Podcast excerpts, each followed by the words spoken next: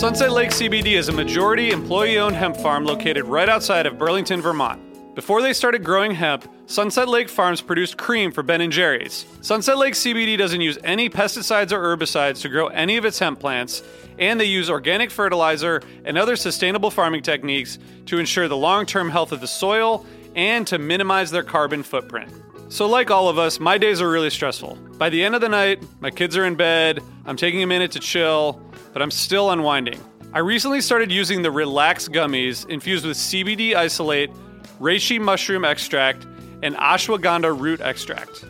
I'm really glad I tried these because they really helped me get ready for a good night of sleep, and I really think I sleep better, so I'd highly recommend it.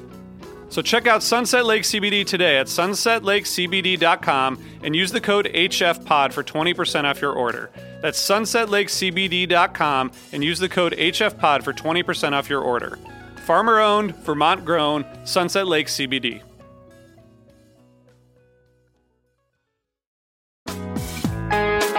Hi, listeners. I want to tell you about a cause that I'm involved with at Heritage Radio Network. HRN is celebrating its 15th year, and to celebrate, we're deepening our commitment to giving voice to the next generation of food systems storytellers, and we need your help.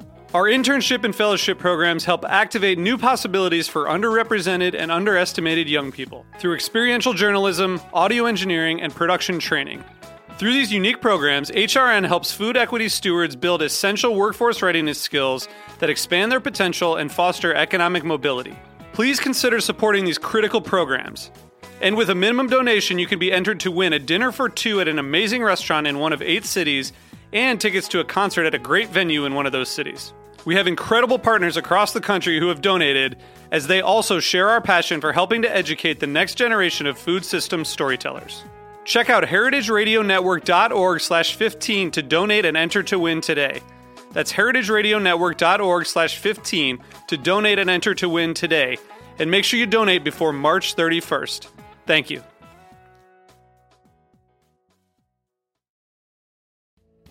Hey, listeners. I want to tell you about a sponsor, Music Masters Collective. They're a nonprofit organization that produces unique music events, providing opportunities for fans and artists to meet and collaborate in an inspired and creative atmosphere. Every week, they host different events, all with the opportunity to learn from world class musicians like Oteil Burbridge, Trouble No More, former members of the band, Milk Carton Kids, Nikki Glaspie, Bill Frisell, Shawn Colvin, and many more. This June, join the Fab Four, Joan Osborne, John Sebastian, Marshall Crenshaw, and a great group of faculty for the debut of Magical Mystery Camp. This all inclusive, once in a lifetime music vacation experience in the heart of the Catskills will be packed with nightly performances, workshops, speakers, song circles, open mics, and a lot more. If you're a performing musician at any level, bring your instrument. If you're a music lover, bring your good spirit. It's an amazing experience for individuals, friends, and couples alike. Registration is open, spots are filling up, so check it out soon. And scholarships are available. Check out magicalmysterycamp.com slash helpingfriendly to learn more. We all know.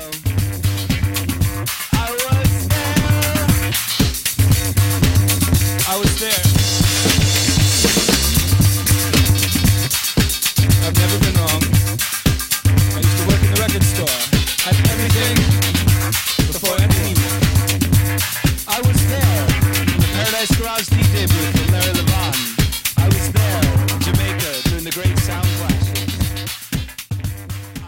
Hey everyone, this is the Helping Friendly Podcast. This is episode 69, part 3.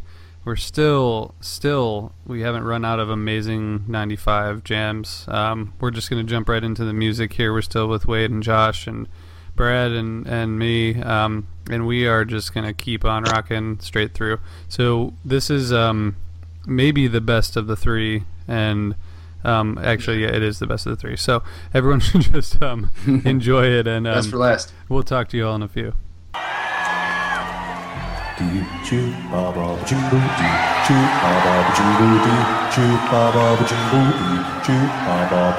Hail is coming. I said, Hail is coming. Hail is coming. I said, Hail is coming.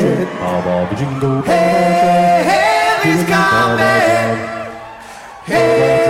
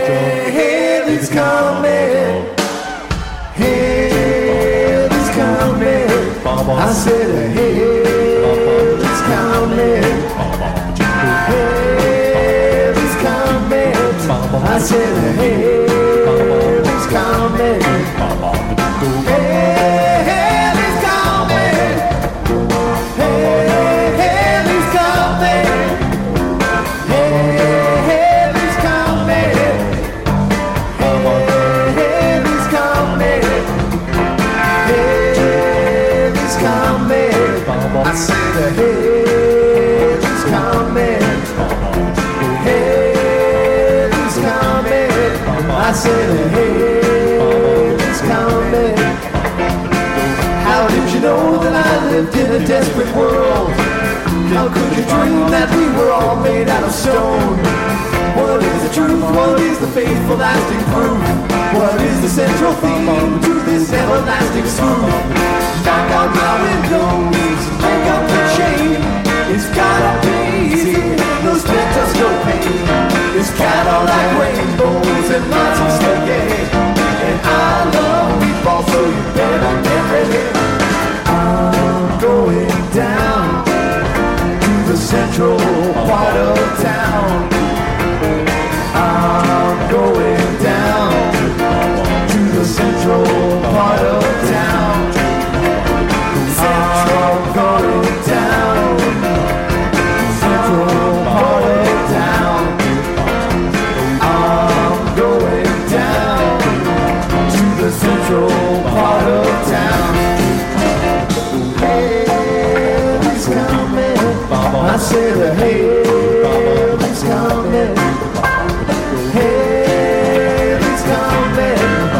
coming. I the hell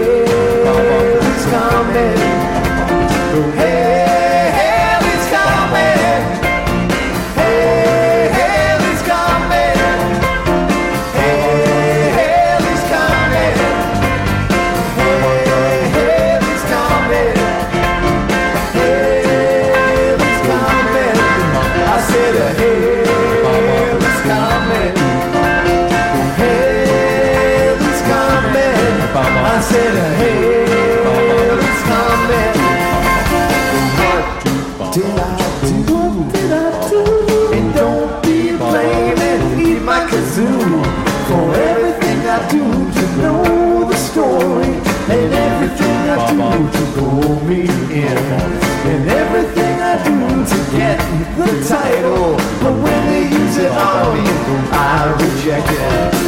What would you do if you ain't my daddy's shoe? How would you say if it was naturally for you? How would you feel if it rained on Rika shoe? How would you like to have your thick strawberry goo? I'll sink it down into glorious feeling to make a big difference. My body is reeling.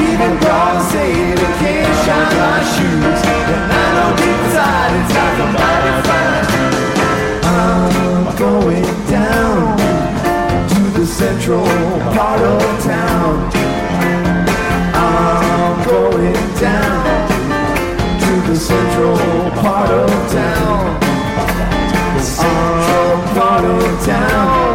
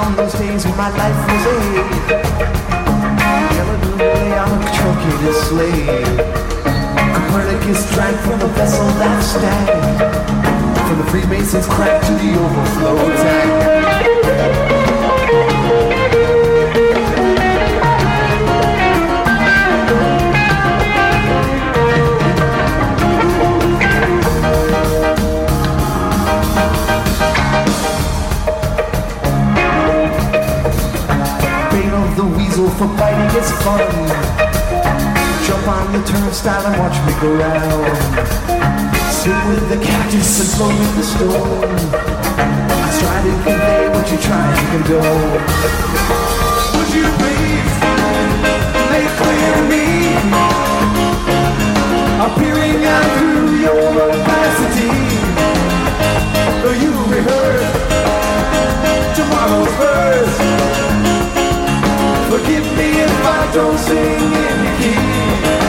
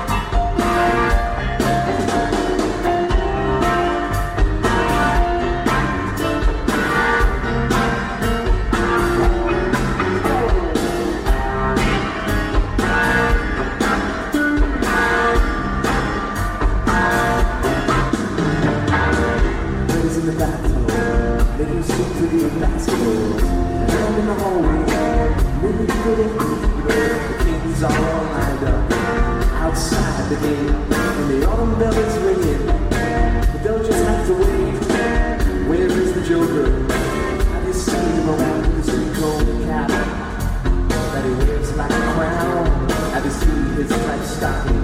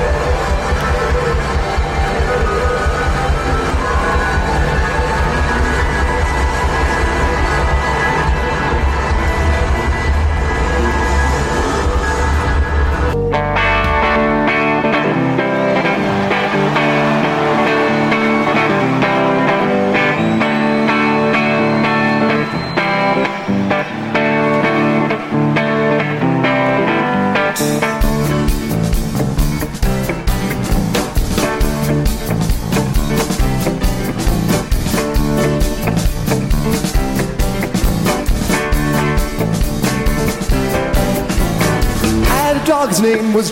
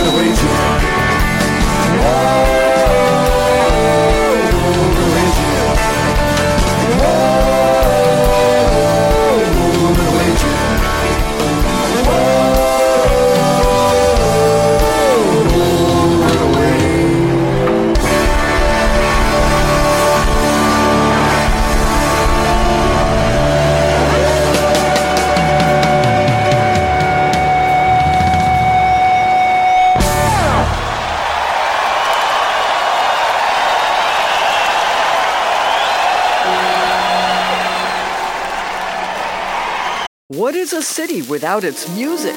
The legacy of the New York Philharmonic is incredible. Nearly two centuries of history. That's a lot of music and a lot of stories. I was sitting on stage for the very first time thinking, I can't quite believe this is happening.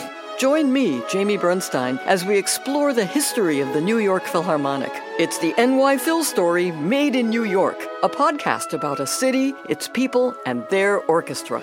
Listen wherever you get podcasts.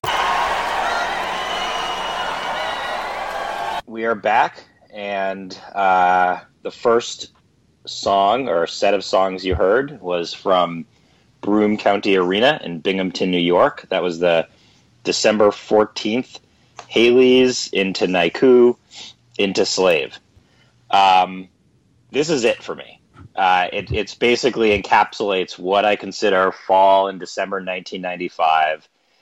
It's a band that has trimmed all the fat. They were effortless, effortlessly moving from one theme to another, and there's just there's no downtime in these jams. Uh, as soon as one band member suggests a new direction, the rest of the band is just right there with them. Um, just a little bit of personal background that, that I just must add. Um, I drove up from Atlanta. I finished my last exam, I think, the day before, and a buddy of mine who I've caught many, many Phish shows was going to college at uh, Lafayette in Philadelphia, in Pennsylvania. Um, so I basically drove up and arrived. Um, I want to say two or three hours before it was time for us to leave to the show. And as is the case with many great Phish shows, this occurred in the middle of a snowstorm. So we, we literally left uh, Easton, Pennsylvania, not sure if this concert was actually going to take place. It was snowing so hard. Um, but we made it to the arena. And, you know, as I said in one of the earlier episodes or the earlier part of this episode, this is the one other place that I will return, and I promised myself I will return um, if Phish ever plays there again. If Phish plays in Binghamton at the Broome County Arena, I'm there because it just means that much to me. Um, so you know, back to the music. They they get into this Halley's Jam like immediately after the compose section. You know, I was thinking back to the short little Halley's Jam that I had the pleasure of watching with Wade and RJ at uh, MPP back in 2014. You know, and it was a two minute Halley's Jam, um, and it was great, but it definitely felt tacked on. Like they wound the song down, and then Trey wanted to keep jamming, so they kind of brought it back up. That's not this. This just they move so smoothly from the end of the song into the jam, and, and almost right off the bat, Trey strikes up this just beautiful theme, um, and the rest of the band is just right there. And then Trey speeds that theme up, and the band is just right there, picking up the tempo with him. And you can actually hear, I, I think I hear the NICU drum beat um, about a minute or two before they actually go into it. But then they kind of return back to this this new theme and it's dark and it's dense and and this is this is where I mean Page is basically responding to the notes that Trey is playing and just wailing away on the keys.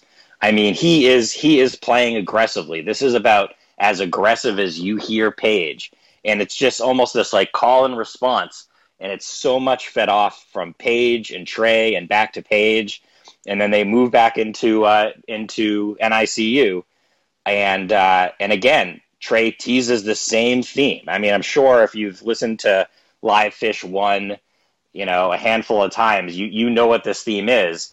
And not only does he tease it at the beginning of the uh, NICU intro, but they move right back into it at the end of NICU. So it's the, it's this one continuous piece of music, which I I've just never heard anything like it from Phish or or really any other band. And what's interesting also is this wasn't really a tour that was known for its segues. We'll obviously be talking about one other very important and key segue later on in this uh, this section of the podcast. But you know, they really it, segues were not a big part of fall of '95.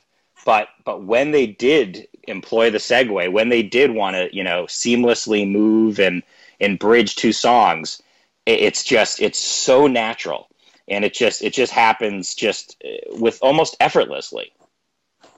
Um, and then what can I say? They wind it down to this beautiful and short, glorious and triumphant uh, page solo, and and then they cap it off with a slave. And I mean, is it is it the best slave that I've ever heard? I don't know, but I mean, where it fit coming at the end of this, you know, fantastic run of songs, and I mean, really, probably the best set of Phish that I've ever seen.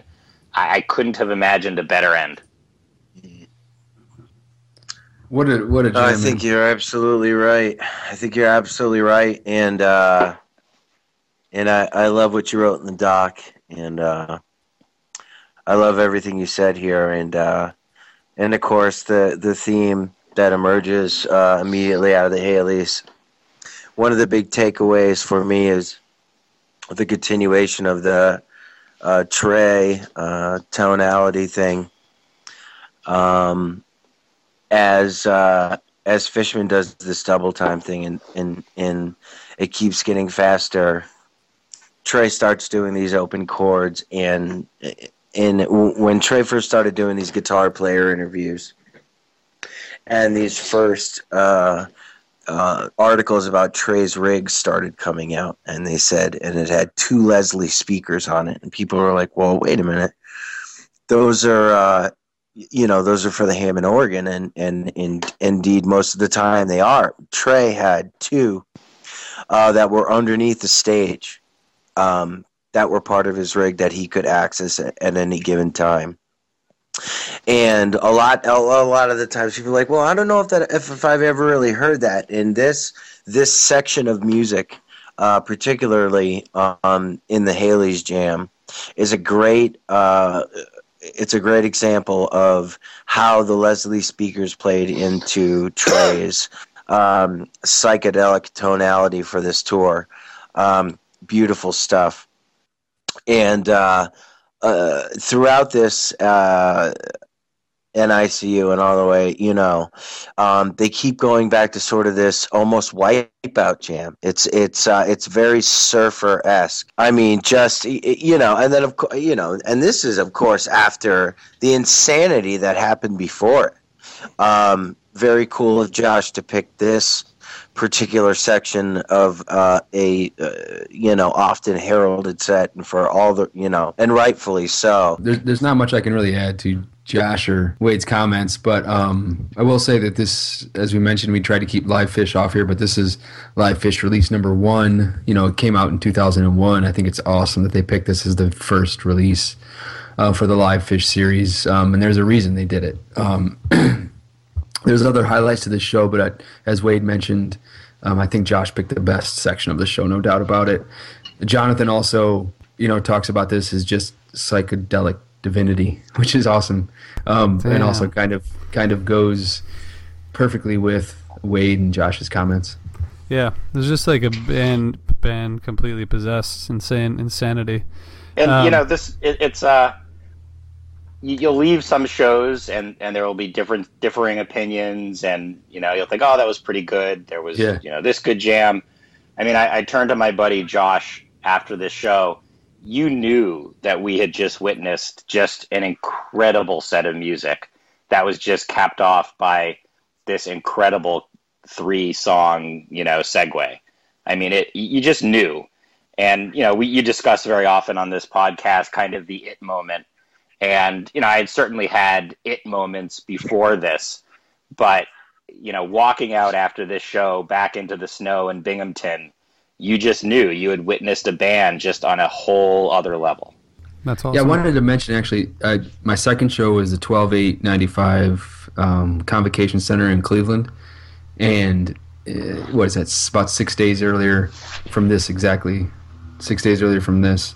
Um, and there was a tremendous snowstorm going on then, too. And it was about an hour and a half drive from Toledo to Cleveland. Um, it wasn't quite the same show, but uh, same sort of experience. When you've got your your winter gear on and it's snowing you're walking into the arena um, and it's hot in there and you're just so excited. And when they deliver like they did here it's just that much more on top. Josh, thanks for um, comments on that and for ensuring that that's the way we kicked off um, part three. And then the next song we jumped to the Holiday Run 1228, the Tweezer um, from Worcester, and the um, I don't know, maybe because it comes right after but I, when I was listening to it, it actually sounded like had it had some of the same like thematic elements as part of the 1214 jams, not the necessarily the the chords or whatever, but just kind of the same elements. And maybe that gets to your point, Josh, about having them having sort of trimmed the fat, and this was just like straightforward, just jamming. Yeah, and this is also what happens when they have a holiday tour that follows right on the heels of a long fall tour. I mean, what they had two weeks off between less than two weeks off between the last show in Lake Placid on December 17th, and then 11 days later, they're right back at it in Worcester, and it shows. I mean, they're they're diving right back into these deep thematic jams, um, still playing just at an incredibly high level and you know incredibly tight.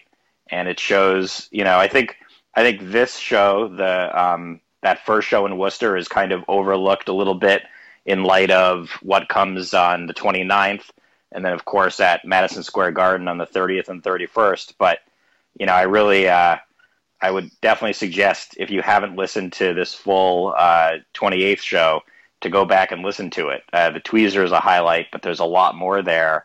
And uh, you know, as as a whole, I think this holiday run really stacks up against any other holiday run in the history of the band.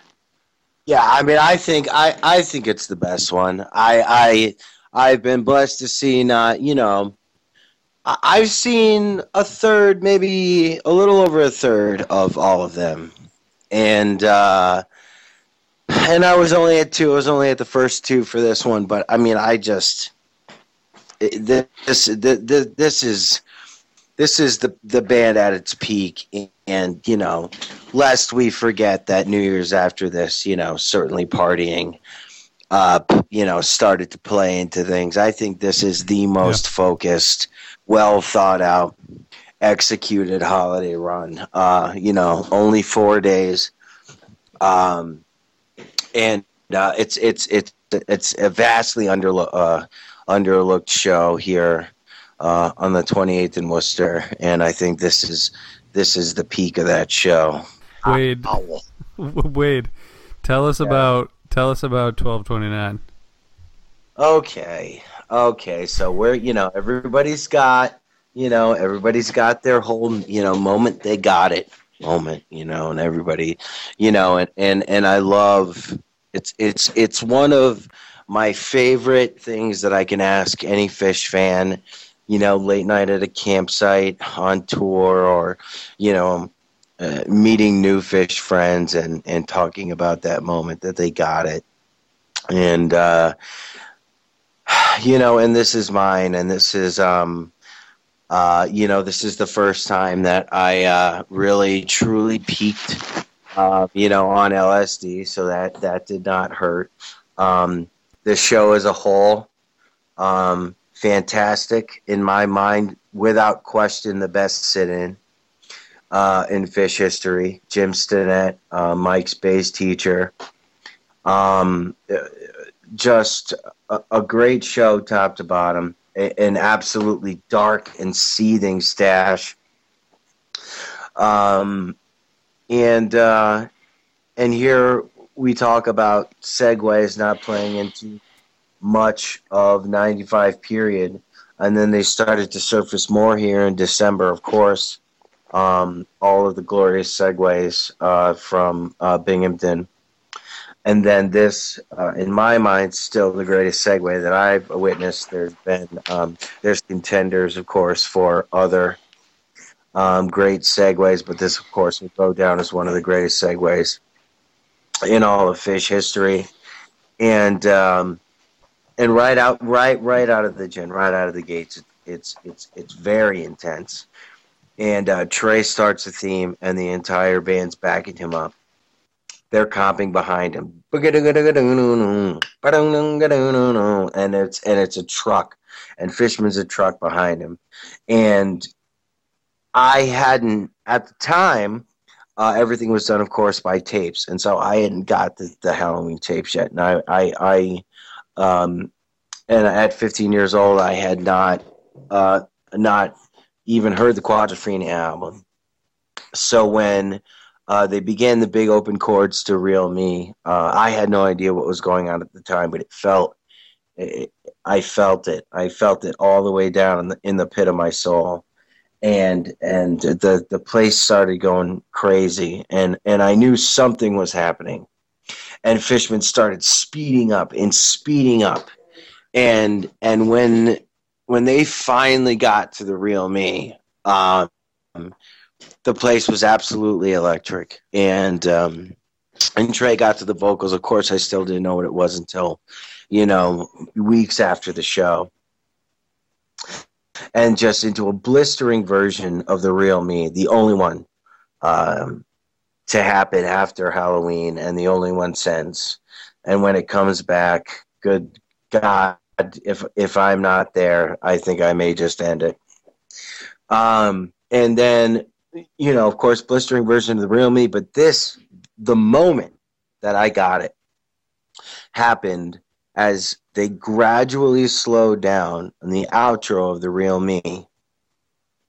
And it just crawled to the end and went back to the theme in Gin and it, that right there was you know the moment that it, it just it, it became apparent to me what this band could do at the drop of a dime. And that that and that slow down to gin, I was like, this is it. This is where I belong. This is this is what I for whatever's going to happen with this band is I'm going to follow this band to to the end of the earth. And uh and I just I, I, that's it. It's the real gin. That's that's it's everything for me. Hearing Wade kind of talk about his it moment um, mm. Even though I didn't know him back then, I'm glad I got to share it with him uh, in Worcester 20 years ago now. Um, but it was I, look. I mean, they were they were nailing it, and it's it's no surprise that this tour is a tour that uh, brought so many people on board and just made this band the band for so many people. Funny side note on this one for the crowd because I got I got a little sappy there. So it's so high on LSD, right? Uh, after the show, no idea what to do with myself. We go back. My I, my parents live I don't know like in like like an hour and change away, just just down the pike in Connecticut. So high when I got home, literally pissed my pants in my room, like so first time I ever pissed my pants, like since after diapers, just like so high, like I was like, but not last. I was like, oh my god, been skied since the show. Pissed my pants in my room, fucking just so that that was that was my night in a nutshell. Real gin, pissed my pants, and that that's my it moment. That folks. is amazing. Wow. Well, all right. Well, we can't. I mean, there's there. He doesn't cop to knowing real real me or however you want to say it, right? He's like this. It was just a great experience, and when we're that young, and Hey, we're going I through, got no clue. You know? I didn't know the fucking song. Who cares? right? It just it's just it's just nice. It's refreshing to hear you talk about it. It's really I enjoyed the story. I, You know, you know what I love also about this version, and, and it just kind of shows I don't know what whatever was going on with the band, and they had just been you know touring for like two months straight. Just the way Trey's voice cracks, and you can kind of hear that. I mean, he's he's run down, he's worn out, he's probably battling a cold at this point. Um, I mean, just just the energy and the emotion that is pouring out of his voice as he kind of cuts in with the lyrics of "Real Me." Mm-hmm. Um, it's just yeah, it's just another incredible portion of that song. Yeah, Oh, great point to make, dude. definitely. All right, guys. Well, that was awesome, and thank you, Wade, for sharing that. It, I, I noticed that you said that that was the first time since being out of diapers that you pissed your pants, but you didn't say it was the last time. So, I think that's It was not, and I appreciate you bringing that up as well, RJ. Um, all right, so the we have two more tracks uh, to discuss real quick. The the the next one is the Hood from um, December 30th. I'm I'm glad you guys chose this. Really, just just just ma- beautiful. I thought we needed a song from each of these four holiday shows, and we needed a hood from fall of '95. Yeah, the Um, only hood that we've played so far. Yeah, and uh, you know they they capped off this incredible year with two very very different shows at MSG. Um, I was on the floor for this one, um, and you know Fuck while you. it doesn't it doesn't quite reach the heights of you know the the previous night in Worcester or certainly the next night uh, at MSG. It's a strong show in and of itself, and, and it really the centerpiece of the show is this hood. It's just it's a beautiful Oh, yeah. patient hood. Absolutely. I mean, this this uh, this is almost tear-inducing every time. It's just, uh, and I liken it to that Reba from South Paul, uh, South Paul. What the fuck? Uh, from Minnesota. um, and it's just it, it, Trey taking the floor and just just soaring, beautiful, creating tension inside of the bliss breaking the tension, recreating the tension. Ah, just Trey at his absolute best, and without a, without a doubt, the centerpiece of that show. And it was like they knew. It was like twelve thirty ninety five is like the ultimate setup. It's like, de- like purposefully holding back, knowing exactly what they were going to do the next night you know just like and almost as if the whole year had been leading up to this setup. It was like uh, you couldn't have scripted a year uh, better. Uh, it's almost like an episodic you know series like like television you know it's like that cliffhanger that they're that they're setting up. And this hood is is is the cutaway of that cliffhanger to the big finish uh, of the next night, and I and I think this is this is a fantastic um, piece of music for you know if if one of the the points of this podcast is to get our listeners to go back and and relive these snippets of, of you know either their touring life or things they haven't heard. Yep. This this this track, this hood is the setup for one of the biggest nights in the band's history. Awesome. Yeah. Yeah, And. I mean, I guess the, the the thing that's tough about the next night. I mean, I agree. I agree, Wade, and I agree about the the next night. And you know, it was is obviously the thirty first was a a live Phish release and something that you know is is hard to sum up. Um, and they not just a live Phish release. Obviously, the New Year's '95 was like a full on. I don't know. I don't know what you call it. Just a release, right? An album release, really. I mean, it's on vinyl. I mean, how many live albums do you put out on?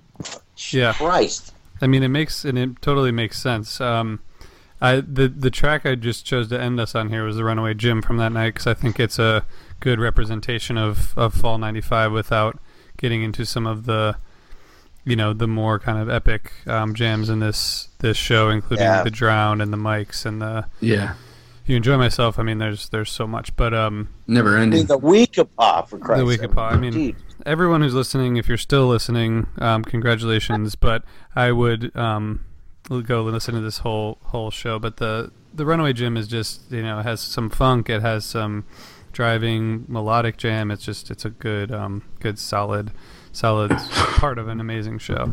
you know, we could have we could have probably just ended with the hood, but there's you know, you know, obviously there's no denying what happened the next night. It's of course it's its own other podcast, its own other entity, it's its own, you know, uh, Yeah. arguably the greatest night in the band's history. You know, so um, yeah, RJ, this is a good um, it's it sums up '95 without you know you know really uh, and and and it's a good microcosm of uh, the 31st itself too you know it's um it's it's the total package you know and i uh it's good to go out on a high note here and yeah if you're still listening god bless you thanks we love you out there, kiddos. We're here for you. Go back and listen to this stuff. We uh, we highly recommend it. All right, so that was that was just great, great music, you guys. Thank you so much. Um, tons of music. We had to break it down into three parts, and um, we appreciate everybody listening to what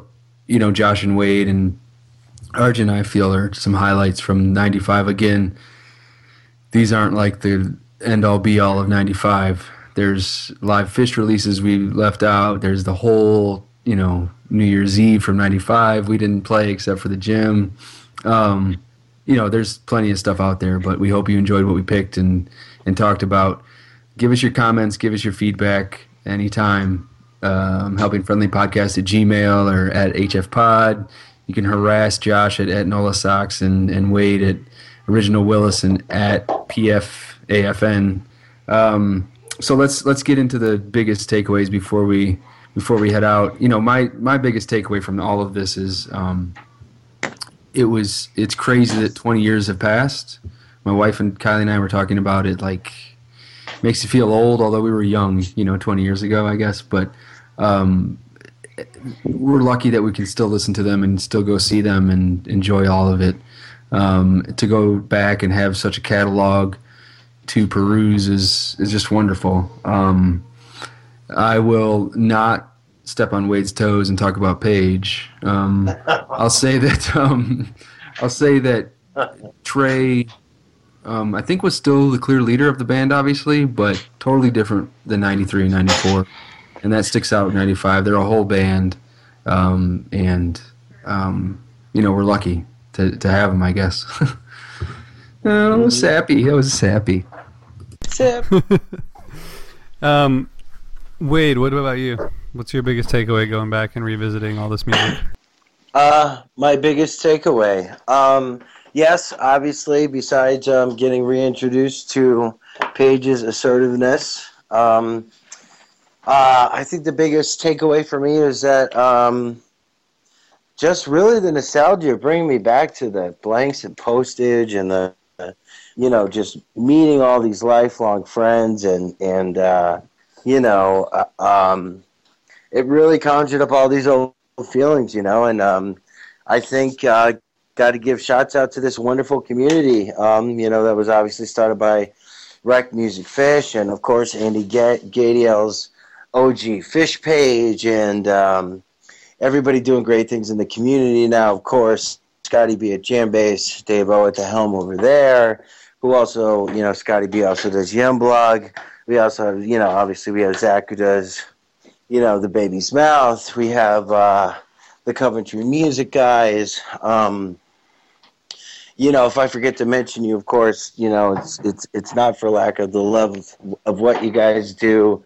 Uh, it takes a village, and um, it's it's just wonderful to have so many inspired people across the community, keeping Phish alive, keeping intelligent discussion uh, of Phish alive. So thank you to all the bloggers, tweeters, scenesters, groupies, dealers, Wookiees. We love you. awesome. Dealers and Wookiees. Josh, Josh, what about you? What's your biggest takeaway going back to all this? That that's a tough act to follow. It but, is. Um, you know, my takeaway is is going back and listening to '95, which it was the year that I saw Phish the most, and still is. Um, and and it was really, you know, for me the the kind of my peak listening experience. Um, and they were just so so on that year. But then I also just just kind of take it forward, and here we are, 20 years later, and somehow, remarkably, I'm as engaged, if not more engaged, with this band and their music and the scene and their fans than I have ever been. And and I never would have imagined that back when I was a senior in college, you know, driving around in my beat up old Honda Accord hatchback, going to shows in, you know, upstate New York. So, you know, obviously there have been times over the past 20 years where I haven't been as engaged with the band where, you know, maybe the music that they've been playing hasn't been as uh, interesting to me or as engaging to me, but you know, we're now 20 years later, and I mean, what they've played this past summer and you know what I expect they'll be playing, you know, in the coming years is it's it's just amazing that we're we're we're really still following this band and they're still playing at this level that uh, who would have expected they'd still be there 20 years later. Yeah, for sure.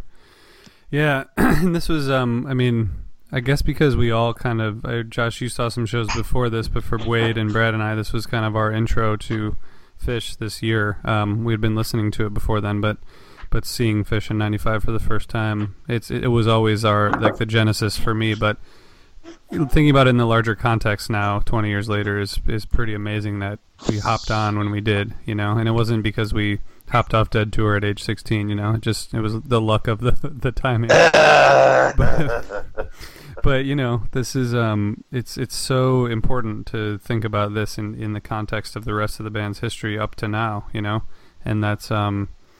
I, I understand it a lot more, and, and just to uh, understand a lot more now, obviously, as I do most things. But um, to Wade's point, like people like Wally and and and Zach and you know, a lot of the people he mentioned um, writing about this stuff, Brian Brinkman, um, people who are writing about Phish in a way that's making us think a little bit more about the context, about the history, about the future is um, is really pretty cool, and I think we have a really good good conversation going about it. And this was just another another chapter in that. So thank you guys so much for for helping out. Thanks for having us on. I don't think we've had a three part episode before, so thank you guys for for doing it and for um, putting all the time in. It's been great. Thanks, Wade, and thanks, Josh. We will be back again um, next week with another episode. Believe it or not, we're going to keep doing this until until something happens. Um, but um, just want to again thank Josh, who's at Nola Sucks, and Wade, Original Willis. Um, thank you guys for for joining, and thanks everyone for listening. Send us comments, feedback, thoughts. Um, we're always trying to make this better and um, be responsive. So thank you all, um, and uh, have a good week. Keep on rocking.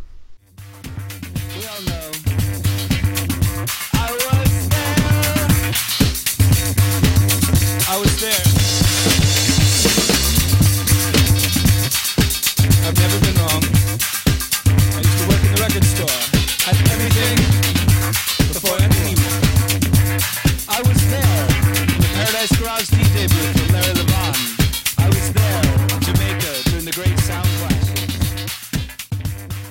Save big money when you start your next project today at Menards. Convert your current recess lighting with energy saving LED downlights from Feit Electric. They're bright and install easily in just minutes. They also go from regular lighting to nightlight mode with just a simple flip of a switch. Save big on all Feit lighting products now at Menards. Shop our lighting options today in store and on menards.com.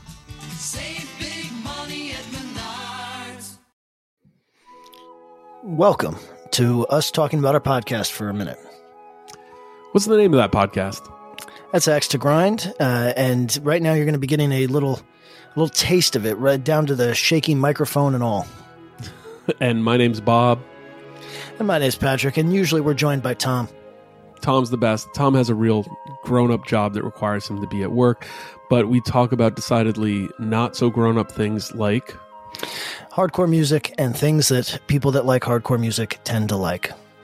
So that could be the latest shows, uh, revisiting classic material, talking about the new classics, um, all the little dorm room nonsense that you imagine from a niche music podcast that, that you either love, want to love, or hate.